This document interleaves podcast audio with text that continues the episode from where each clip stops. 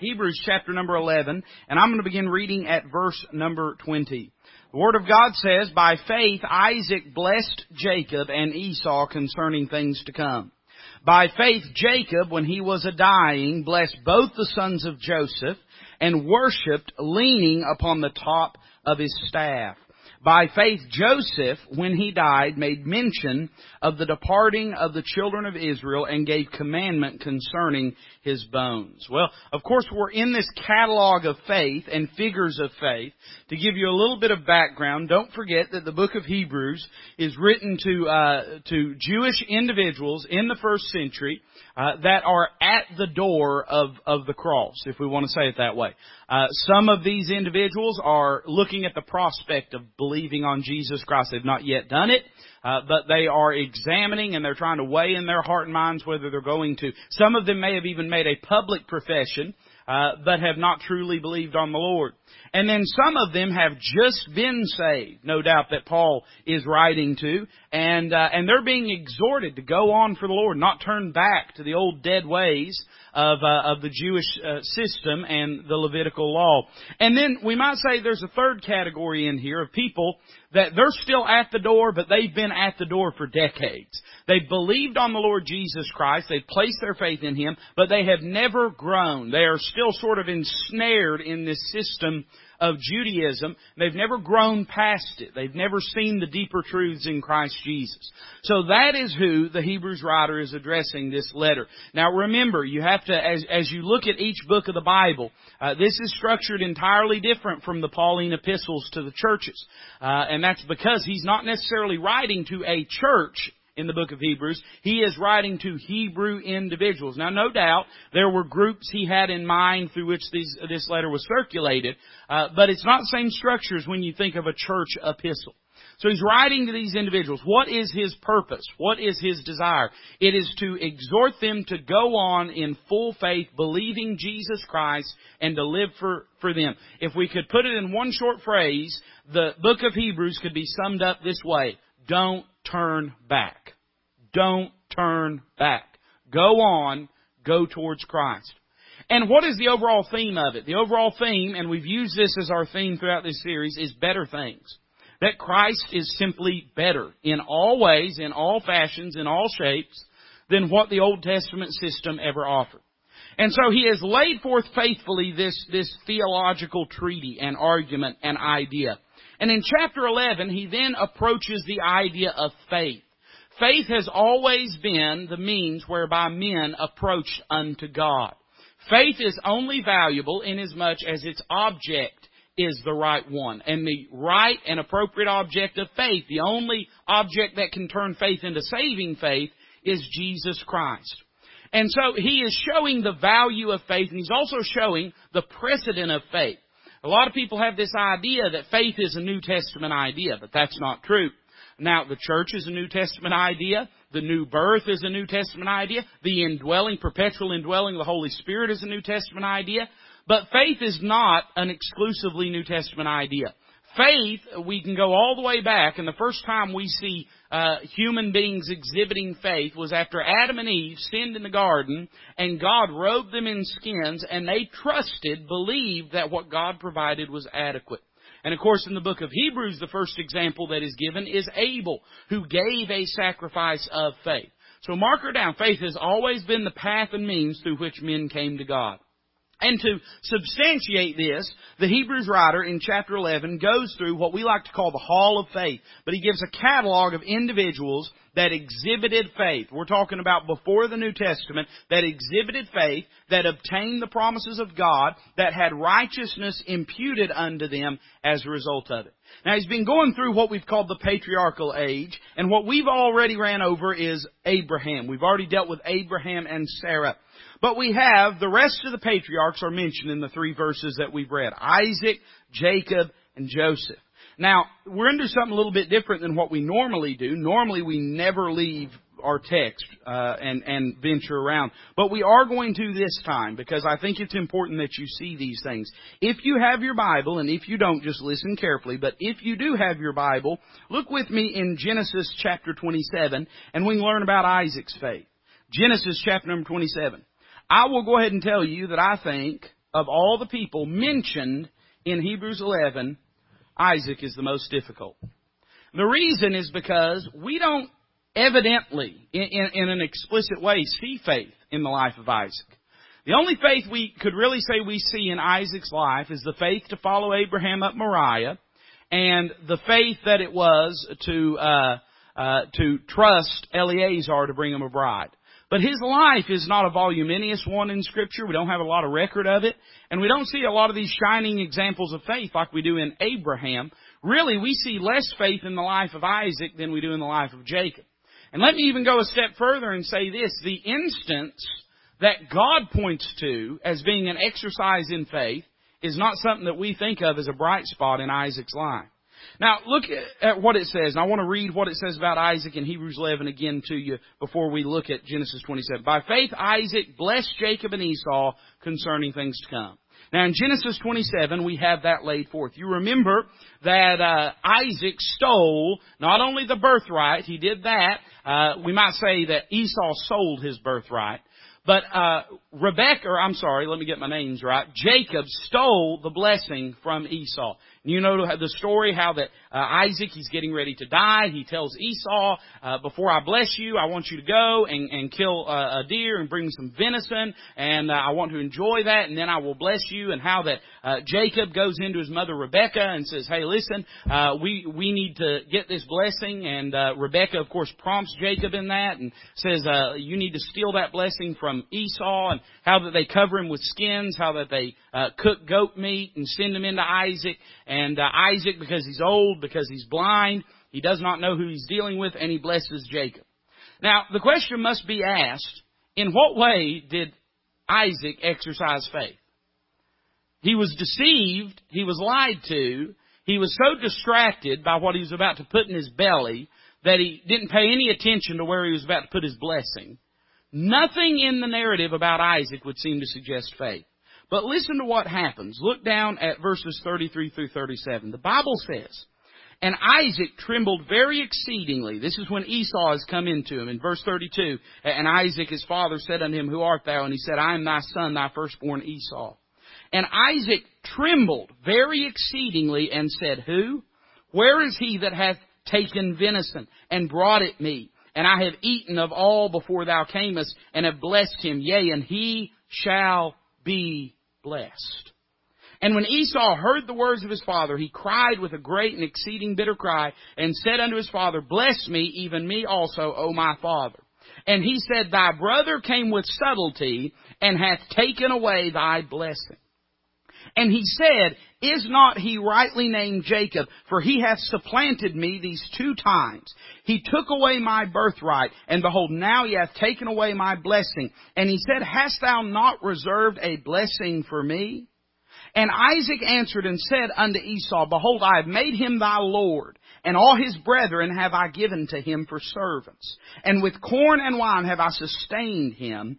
And what shall I do now unto thee, my son? Now let's read that again, what it says in Hebrews eleven about Isaac. By faith Isaac blessed Jacob and Esau concerning things to come. Here's what happened. Uh, the Bible in no uncertain terms tells us that Rebekah loved Jacob and Isaac loved Esau. Esau was the firstborn. To him belonged both the birthright and the blessing. And if Isaac had had his way, that's exactly what would have happened. Here's the problem. God had already given a prophecy that the elder would serve the younger. Isaac was trying to subvert God's plan through his own desire and will. But you know what he finds? He finds that it doesn't matter what kind of detour you try to take around God, God's everywhere. The blessings are interesting things. The blessings are not necessarily uh, powerful, but they are prophetic. And what I mean to say by that is this. Evidently, Isaac did not have the power to exercise his will because he wanted Esau. So the blessing was not something where Isaac says, I'm going to imbue in, unto you some kind of, of spiritual significance and power. But rather, the blessing was when God, through the patriarch, spoke prophetically concerning the future of the nation of Israel. What happened here was God went around Isaac's will. And Isaac, when he saw what God had done, He looked at Esau and he said, it's not within my power to change God's promises. It's a hard lesson Isaac had to learn, but he had to learn this, that God is always right. His, we might say, is a negative lesson of faith concerning the promises of God. We, all through Hebrews eleven, the promises of God and faith in them is lifted up as a joyful and and uh, and and um, appealing thing. And certainly it is. But for Isaac it was not. But it tells us this, that whether we like the promises of God or whether we loathe the promises of God, the promises of God are still sure. Isaac was not able to subvert them. And so he spoke to Esau and he said, there's nothing I can do about it. God already spoke before you were ever born, son, and I should have listened to it. There's no blessing left. If it was merely a matter of Isaac's will, Isaac would have had every right to look at Jacob and say, you lied to me, you tried to deceive me, I'm taking the blessing away from you, and I'm giving it to your son Esau. But it was not within Isaac's power. He was the, the mouthpiece of the blessing, but God was the sovereign of the blessing. And in him trying to bestow it upon Esau, he was subverting God's plan as had already been revealed to him. And he learned the hard way that you can't fight God and win. Can't fight God and win. Look with me in uh, in Genesis chapter number forty-eight, and we'll learn something interesting about Jacob. Genesis chapter number forty-eight. Now, the Hebrews writer says this about Jacob. By faith, Jacob, when he was a dying, blessed both the sons of Joseph and worshipped leaning upon the top of his staff. Why was this an exercise in faith? Well, it's interesting because it seems that Jacob took the lesson that he had seen learned in his father very seriously. Because many long years have passed. Joseph has had two children born to him while he is in Egypt, Ephraim and Manasseh. Manasseh is the older, Ephraim is the younger.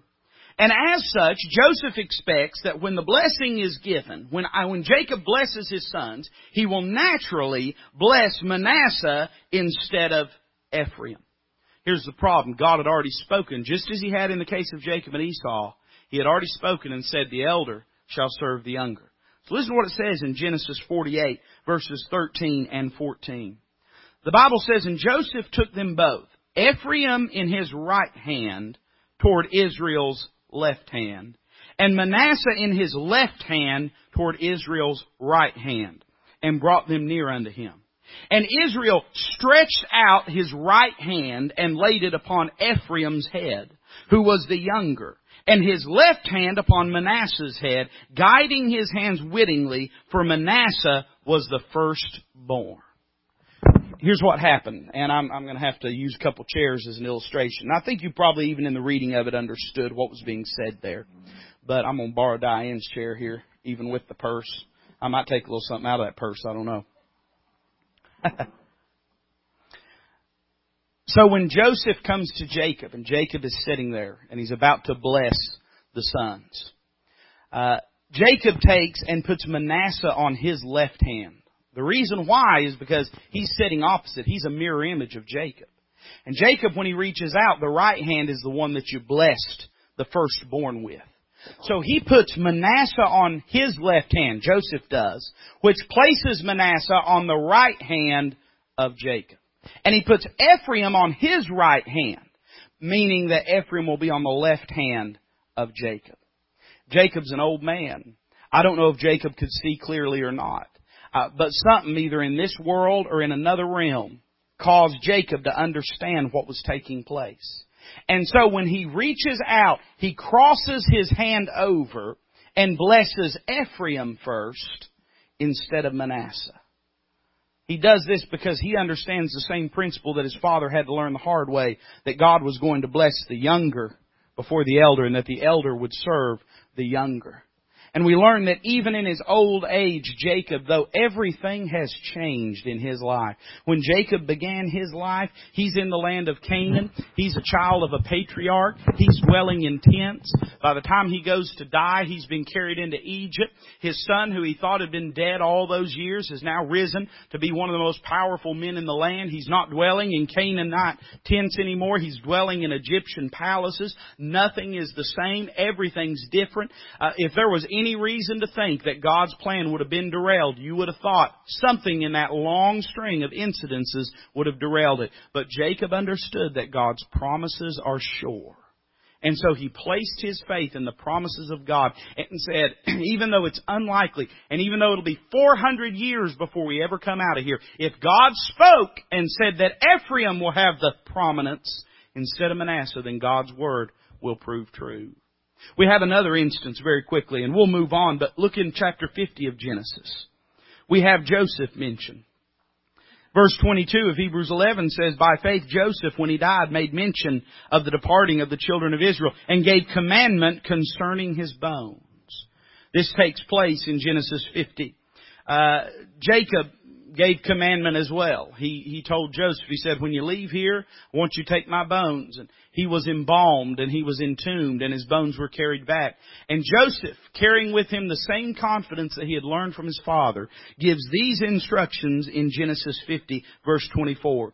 Joseph said unto his brethren, I die, and God will surely visit you and bring you out of this land unto the land which he sware to Abraham, to Isaac, and to Jacob. And Joseph took an oath of the children of Israel, saying, God will surely visit you, and ye shall carry up my bones from hence. So Joseph died, being an hundred and ten years old, and they embalmed him, and he was put in a coffin in Egypt. Now, it's easy to lose the magnitude of this, but understand that God had given the prophecy to Abraham that the children of Israel would be in bondage for over four hundred years. So this whole notion of this four hundred years of bondage was something already known to Joseph. Understand this, that faith spans the ages. Faith looks at what is immediate and what is in the distant future. And faith will trade the distant future based on the promises of God for the present based upon human reasoning in a heartbeat.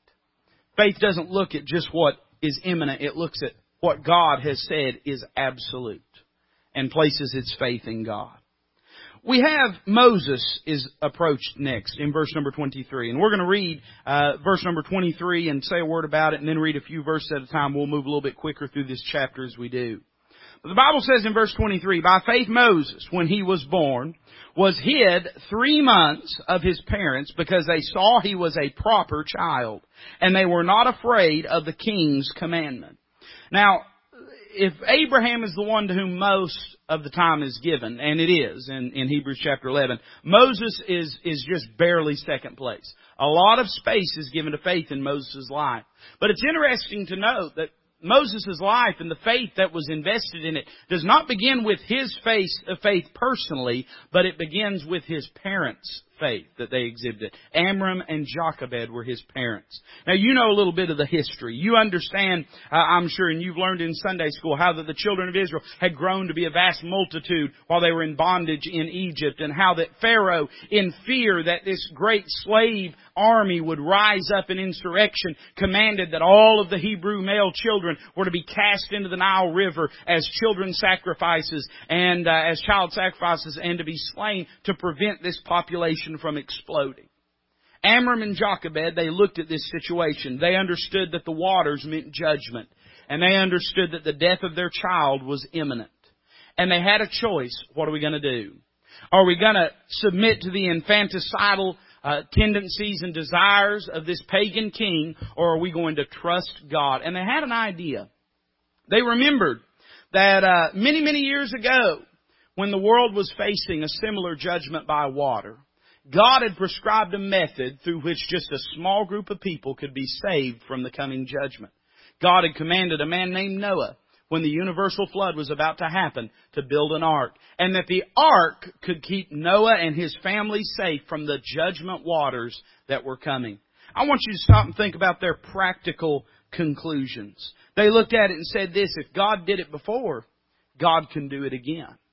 Now, it's interesting to note that God didn't do it the same way the second time that He did it the first time. And God's not always going to do for you exactly what He did for somebody else. He's not always going to do it in your life the way He did it in somebody else's life. But one thing we know, they had confidence that God could watch over their child in the Nile just as easily as God could watch over their child in their home. So they make an ark of bulrushes, and they place Moses within it. And they said, if God can save Noah in an ark, God can save Moses in an ark. And they pushed him out into the Nile River and into the everlasting and ever faithful arms of God. We see their practical conclusions. But what made them do it? Notice their powerful convictions. The Bible says, look at it again, by faith Moses, when he was born, was hid three months of his parents because they saw he was a what? A proper child. Uh, this phrase, proper child, it implies not only physical beauty, but moral or spiritual beauty. And what it means is they looked at this child and they said, there's something not only physically, but spiritually beautiful about this life. This is something so alien to the culture that we live in today, in which children, unborn children, are treated as though they're a cluster of cells. God help us. Uh, listen, it, it, it's a shock. People say, why aren't we having revival? I'm more wondering why God's not wiping us off the face of the earth, just to be honest. Because that would seem a lot more in keeping with how God interacts with nations that begin to worship false gods and cast their children into the fire. But they looked at this child and they said, God has something special for this child.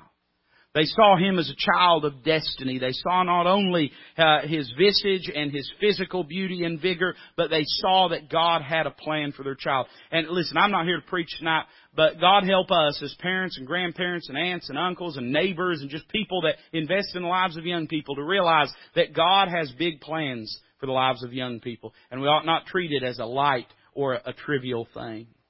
They looked and they saw that God thought something of their child, so they said, we think something of our child. God has a plan for our child, so let's let God's plan be our plan. And then think about their personal courage. The Bible says they were not afraid of the king's commandment. Boy, they had every reason to be. If they had been found out, they would have been probably uh, executed in the most cruel terms. It probably would have been them thrown in the Nile to be drowned or swallowed up by crocodiles. But they trusted God. They understood this, that there's an authority higher than this court, this world's courts recognize.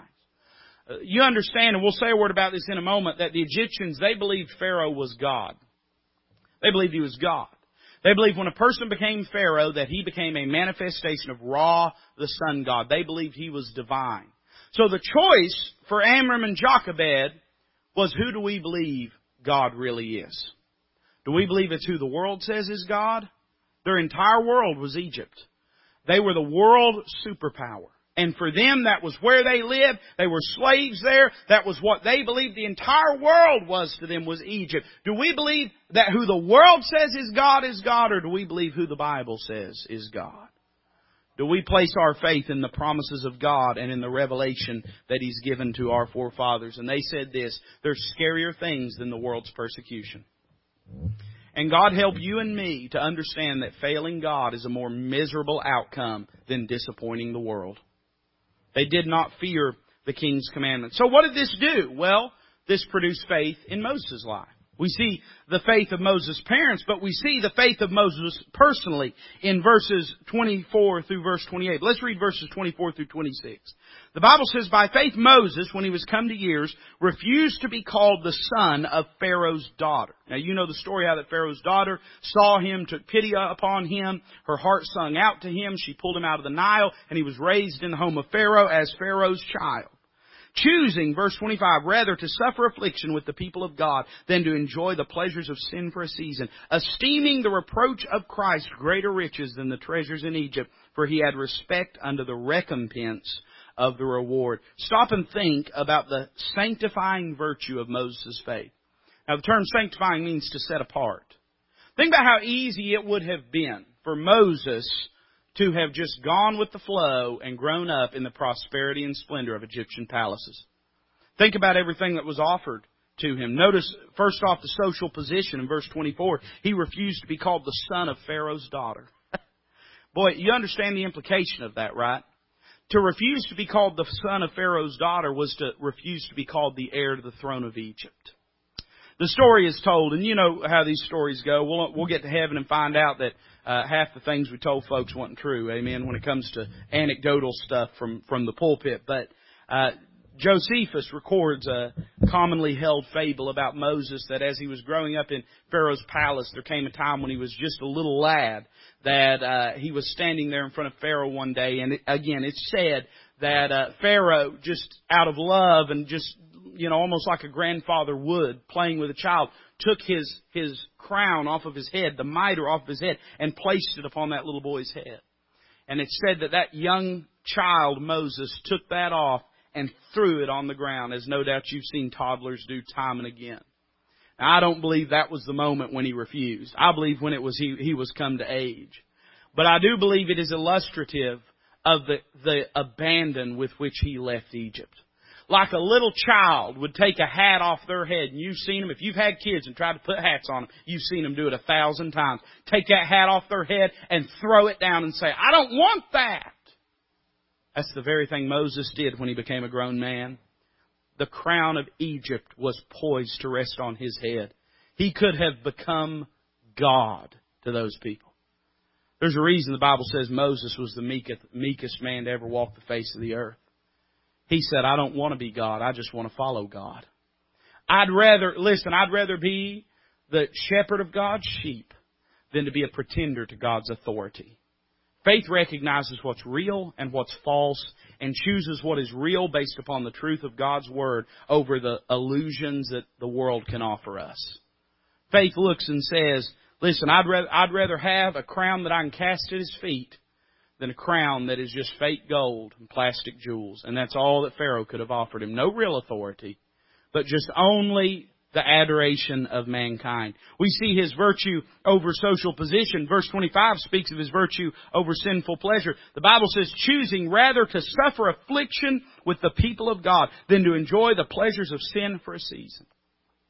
You understand that Moses, he's a forty-year-old man. He could have lived out the rest of his life in the palaces of Egypt, never wanting for anything. The darkest and deepest and most desirable pleasures that the devil, that hell, that the world, that the flesh could ever endorse could have been his at a moment, and it would have not only been accepted, it would have been appreciated and endorsed amongst his peers. But he said, I'd rather suffer with God than enjoy sin. Faith looks at what really matters. Faith looks not at the season. Faith, faith looks at eternity. And says, I'd rather, listen, I'd rather have God for eternity than have sin for just a few pleasurable moments.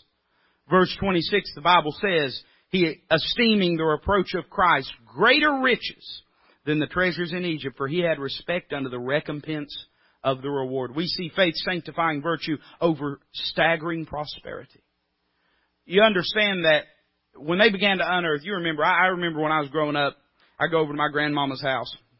And uh, she was she was a, an invalid. She had rheumatoid arthritis, and they can't do a lot for it now, but they could do even less back then. She, her hands were drawn up. And, but there's nothing she loved more than have us kids over. She lived on Finger Hut magazine. Any of you know what I'm talking about? Let me tell you something. That woman did more shopping than anybody that could get out of bed and drive around West Knoxville has ever done. She used to have this curio cabinet with all kinds of little stuff in it. Junk is what it was, but man, to us kids, it was the greatest thing in the world. I remember my grandmama, uh, when I go over to her house, she had a few movies that we always loved to watch. I remember watching Indiana Jones when I was over there. And, uh, that was a big deal to a little fella. Amen. I had to go over to Nanny's house and watch Indiana Jones. But she also had an old movie called The Curse of King Tut's Tomb. I'm sure you remember that movie. It's, uh, kind of an old movie, but it detailed the men when they, uh, opened King Tut's tomb and the supposedly eerie, spooky curses that befell them. But one of the things I'll never forget when I remember watching that movie is when they open the vault to see all of the glimmering, beautiful treasure. It is an established fact that when they open these vaults and these kingly tombs in Egypt, the Egyptians believed that you could take possessions with you. And so oftentimes they would put not just gold and treasures, but live servants in the tomb when uh, a pharaoh died. And those uh, those servants would die in there uh, with that dead body present so that they could attend him when he got to the other side. You understand, that's what they put in the tomb. Imagine what they had in the treasury. And all of it would have been Moses's. He would have had all of it. All of the treasure that your heart could desire. But he said, no, I think the reproach of Christ, I think just to suffer for God is more valuable than that. You know why? Because he had reverence. He had respect unto the recompense of the reward. He understood that those things were fleeting. But what God would give him would be eternal. It'd be eternal. Moses' faith personally. We see sanctifying virtue. Notice faith's solid victory, verse twenty-seven. By faith he forsook Egypt, not fearing the wrath of the king, for he endured as seeing him who is invisible. He had victory over the lure of the world. Faith is enough to give us victory over the world. First John tells us that faith is the victory that overcomes the world. And Christ himself said this to his disciples uh, in that grand priestly prayer in John chapter number seventeen, that what could overcome the world was faith. Preacher, how can I stand against the influences of this world? By believing God and His promises. Preacher, how can I stay true to God? By keeping your eyes on Him who is invisible. He overcame the lure of the world. He overcame the lust of the flesh. The Bible says, not fearing the wrath of the king. Don't you know it would have been tempting for him to tremble and to fear Pharaoh's retribution? I'll tell you the thing that's astonishing to me is not even so much that he left, but that he came back. It's one thing to believe, especially in that time, that you could get away, and if you got safely far enough away, that in all of the known world, they'd never be able to track you down. Do you understand the faith he exhibited when forty years later God spoke to him in a burning bush and said, Moses, I want you to go back to that palace that you've not set foot in for forty years. I want you to look into the eyes of the Pharaoh that now sits on that throne, and I want you to declare unto him that my authority is greater than his authority. What faith Moses must have had to have to overcome the fear that would have come over him. And Moses was fearful. The notion that Moses was some kind of uh, guy made of stone that wasn't afraid. Read your Bible. Moses was terrified. He said, I wouldn't even know what to say. God said, you just tell him I am that I am sent you. He said, Moses, you don't have to believe in yourself. You just have to believe in me. We live in a world today that tells you you can accomplish anything by believing in yourself. But that's not true. There's tons of people all over the world that believe in themselves and then fail miserably. Because the truth is, you're not a Savior. But Christ is. Remember what we talked about. It's not faith in and of itself. It's the object of faith. It wasn't enough just to believe. He had to believe in God. And so when Moses sought for boldness, God didn't say, well, go ahead, Moses, you'll do fine. Well, Moses, think of all you've done before. Well, Moses, what a tough guy you are. Well, Moses, surely you'll find the words. He said, no, Moses, you recline upon my person and you tell him I am that I am sent you. He forsook Egypt, not fearing the wrath of the king. And the Bible says he endured, seeing him who is invisible. His faith gave him victory over the lies of the devil. No doubt it must have been tough when he was on the run thinking, all that I gave up, and here I am just a shepherd over my father-in-law's flock. But for forty long years, as the voice of God was silent to him, he endured because faith enabled him to see him who was invisible. You understand what an astounding thing it is that Moses leaves Egypt and we have no record of God's uttering a word to him until forty years later? You know, really where faith is proven is in the long run. Anybody can have faith for a moment. I mean, hey, listen, I, I, I remember one time hearing a, a story, and some of you all have been around here, you know this is, is true. Uh, I, I went to school with, a, or I worked with a boy, and his brother used to go to church here. The whole family used to go to church here. And uh, one day, Paul was his name. And uh, one day, Paul was over here playing and, and goofing around and everything, and he somehow managed to get up on top of that storage area up there. And you can look up and see yourself that there's a pulley up there, right? And Paul decided it'd be a good idea to jump off of there while holding on to that rope. And uh, he believed that would work out good for him. And it did. It, I, it worked out fine for about twelve feet. And then he hit the concrete and broke both of his arms. It ain't no big deal to believe for a little while. Belief for a little while made him jump off of that. It's easy to psych yourself up to trust God for a day, a week, or a month. But only true Bible-based biblical faith can endure, seeing Him who is invisible. How many times have you heard a story of a kid decided he was going to jump off of the roof with a bed sheet tied around his waist thinking it would carry him? He believed he'd fly, but he learned real quick See, it's easy to have faith for a moment. And I say that to say that a child can psych themselves up to have faith in something completely illogical, completely ludicrous for just a moment. It's not based on reality. There is no precedent for it. I, in all the stories I have heard of kids that have jumped off of roofs thinking they could fly or thinking they was going to parachute, I've never heard one that ended this way. And then the wind caught the parachute and he floated safely to the ground. I've never heard that once. There's not a single lick of precedent for it. But you see, there's a difference between the sheer raw force that blind, illogical faith can have and the steady, sustaining faith that biblical faith can have, or steady, slow, enduring strength that biblical faith provides us. For forty years, Moses didn't hear the voice of God. But when God spoke, he was ready. Why? Because he had been convinced of God's plan and promise forty years prior, and he endured.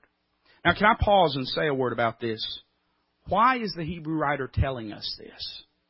Because the Christian Jews or the Jewish individuals in the first century, they had far more to go on than Moses ever did. They had far more evidence, far more reality, far more manifestation of the saving and changing power of God in the lives of the people around them than Moses ever had. Moses went forty years without hearing the voice of God after God had given him one promise, and then we struggle to trust God when we have a Bible full of them. He's saying, listen, if Moses could endure, then you can endure. You can endure. Notice a couple things very quickly. We see faith's spiritual vision. Verse number twenty-eight, through faith he kept the Passover and the sprinkling of the blood, lest he that destroyed the firstborn should touch them. Here we have another indication of Moses' supreme meekness. Surely Moses wouldn't need the lamb.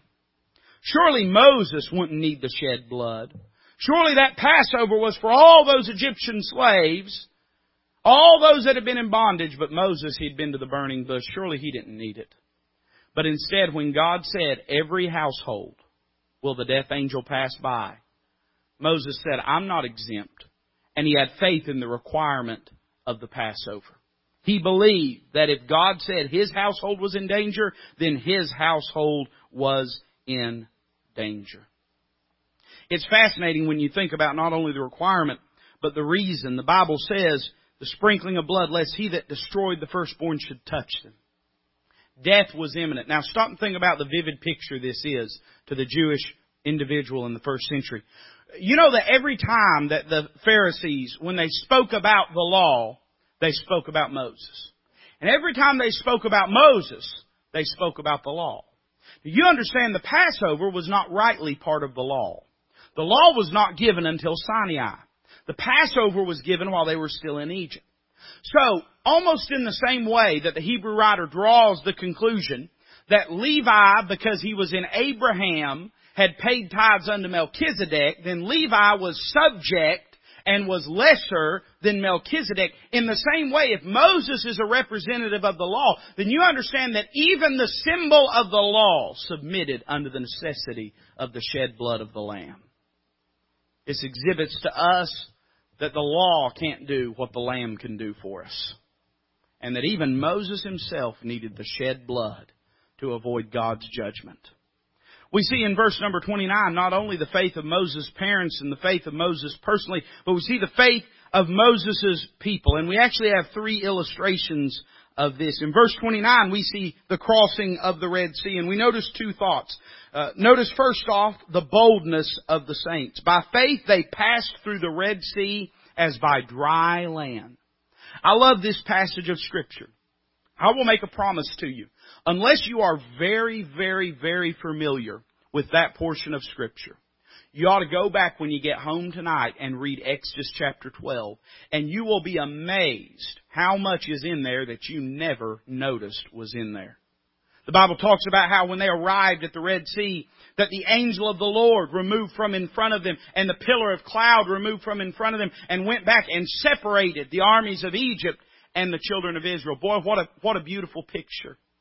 The angel of the Lord, the Bible says, was on one side towards the children of Israel, giving them light. And the cloud was on the other side, giving them security and cover and concealment. When the, uh, when the, oh my, when the Egyptians looked forward, they saw darkness. When the children of Israel looked backwards, they saw light. And it reminds us of this, that the preaching of the cross is foolishness unto them which believe, but, uh, or unto them which perish. But to us which believe, it is the power of God unto salvation.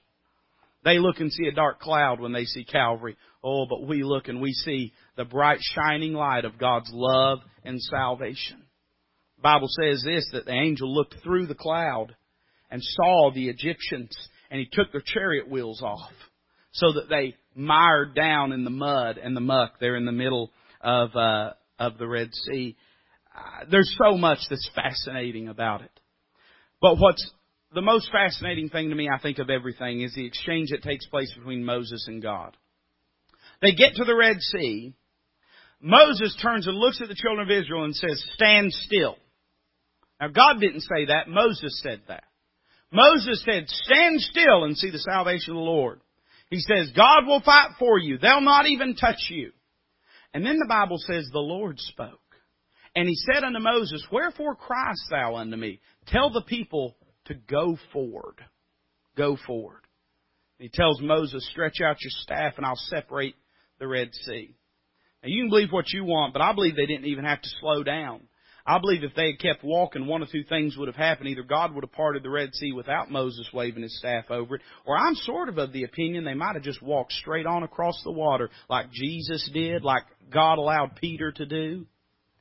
But here's the truth that's being conveyed. With the Red Sea in front of them, with the armies of Pharaoh behind them, what was God's commandment? Go on and trust me for the journey. How how how poignant and relevant would this have been to these Jewish believers?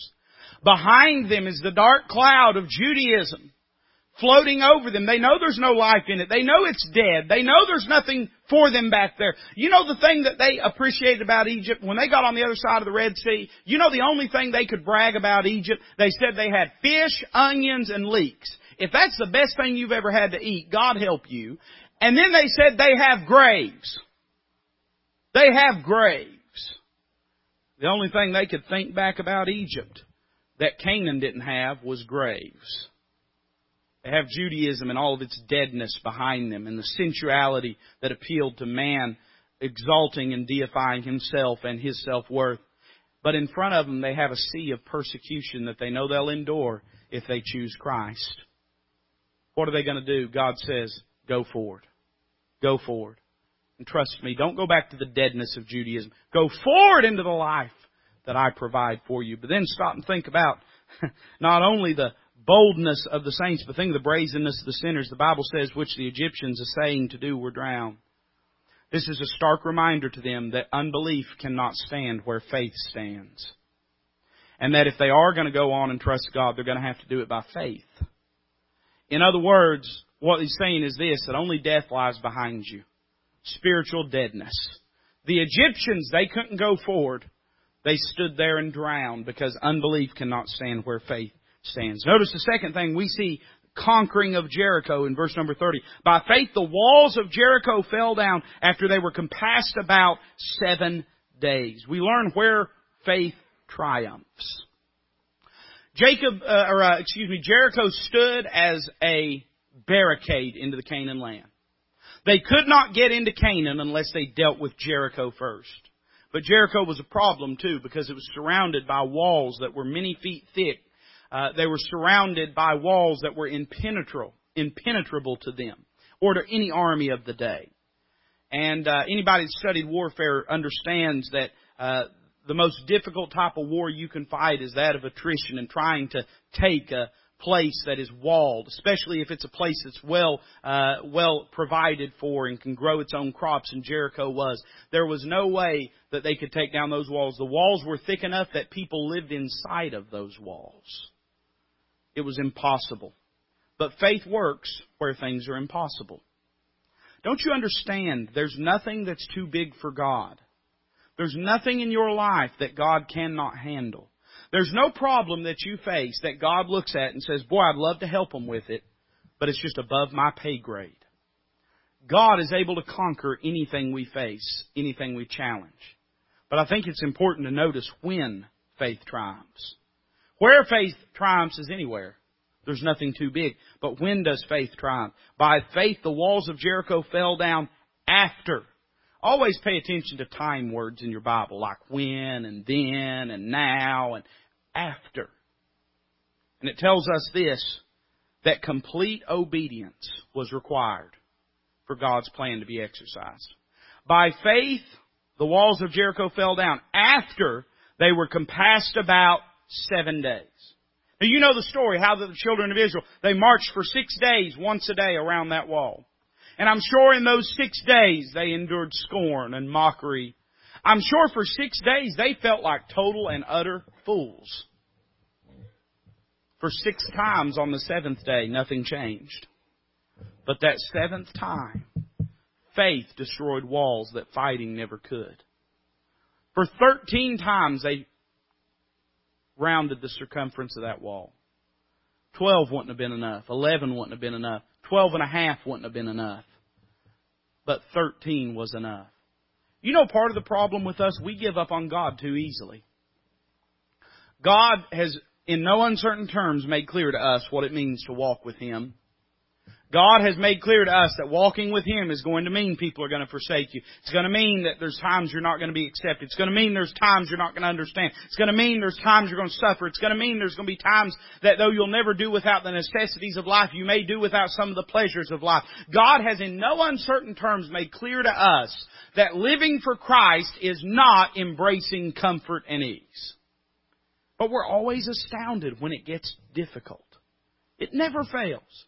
The moment it gets tough, we begin to say, well, where are you at, God? God's where He's always been. And His promises are just as sure. What would it have meant if they had stopped after twelve times? What would it have meant if they had said, for six days we've walked around, and now on this seventh day we've walked around six times, and God's not done anything? And just quit. The walls would still be standing. The enemy would have prevailed. Nothing would have changed. Here's when things change, when we by faith obey God. Too often we want to give up on God's plans too quickly. And then we see faith convincing Rahab. Can I say a quick word about this? If ever we needed a sign of divine authorship of the Bible, we have it right here. Think of all the people that are not gone into in detail in Hebrews chapter eleven. You understand that though David is mentioned, nothing in David's life is unpacked in Hebrews eleven. David, the sweet psalmist of Israel, the man after God's own heart, is not mentioned in detail. Samuel, the last judge, the first prophet, the one that ushered the children of Israel into a kingdom age, is not gone into into detail here. But Rahab, Rahab, the Canaanite prostitute, the harlot, is included here. No Jew in their right mind would have made that decision. Only God would have done this. One of the greatest sources of comfort that I have in the infallibility and divine authorship of the Word of God is that God doesn't brush over people's mistakes. God writes people's lives in with all the warts and mistakes and problems, and Rahab is no different. We see the product of Rahab's faith. The Bible says in verse number thirty-one, by faith the harlot Rahab perished not with them that believed not. Life was given unto her. She was spared. When the spies came in, she had already heard the reputation of the children of Israel. And more importantly than that, she already knew the power and majesty of their God. And she says to the spies, she says that everywhere you people and your God go, the armies just melt. And the people's hearts just melt. And she said this, I'd rather be on God's side than on my side. You know what salvation is? There's a lot of ways we could define what coming to Christ is. But I've always thought this was a good example. Faith is deciding that your way doesn't work and you want God. When people talk about repentance, there's a lot of different things that relate to repentance. Repentance is a lot like faith. Repentance has an outward expression. But repentance is not that outward expression. Repentance is the inward attitude of the heart, the same way faith is. In other words, faith is not what we do. Faith is what prompts us to do. Repentance is not that we turn. Repentance is the faith that we have and the belief and confidence in God that prompts that turn. And so when a person repents and believes on Christ, I don't think repentance as it relates to salvation is necessarily the drunkard throwing away his, his liquor or the dopehead throwing away their dope. I think repentance is when we say, I choose Christ over me. I've been doing things my way, and I believe, according to God's word, that my way will send me to hell. So I turn away from dependence on me, and I turn to dependence on Christ. Rahab exemplified this. She said, when this battle happens, Jericho is going to lose. My people are going to lose. I've seen the end of this, and I don't want to be on the losing side. I choose God because He can protect me. See the product of her faith. But what was the proof of her faith? The Bible says when she had received the spies in peace. A lot of people believe that Rahab's faith was exercised when she let the cord out of the window, but that's not it. Her faith had already been exercised. You know why? Because her faith was sealed when she let those spies in her house. The scarlet cord was a token of her faith. But her faith had already been settled and had already been determined when she let them in her house. They were the closest thing she had to a connection with the God of Israel. They were the closest. She had never met an Israelite. She had never met someone that worshiped Jehovah. But whenever God put someone in her path that knew Him, she said, I'm going to protect them, I'm going to shelter them, I'm going to shield them. In other words, when God shined a light in her life, she walked in that light. We see Rahab as an example. We've gone through a, a good length of uh, of people in Hebrews chapter number eleven. In fact, I'm going back to find the uh, point number one. He's illustrating faith by glorious illustration, and that begins in verse three of the chapter. But now he relates to us faith by general allusion, and we'll move through this pretty quickly.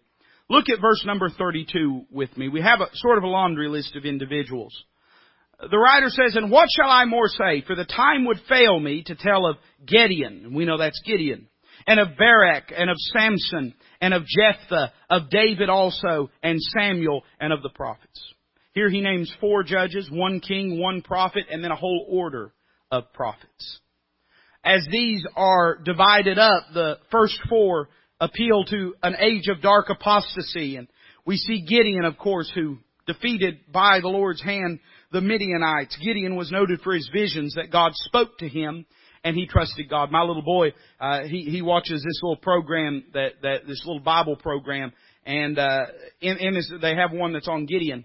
And there comes this part where everybody lifts the, their, uh, where Gideon lifts his sword, and everybody shouts, and they say, the sword and the Lord and of Gideon. And for two years now, I've had to deal with a toddler running around the house at random times in the middle of my peace and quiet, holding up toy swords and saying, the sword of the Lord and of Gideon.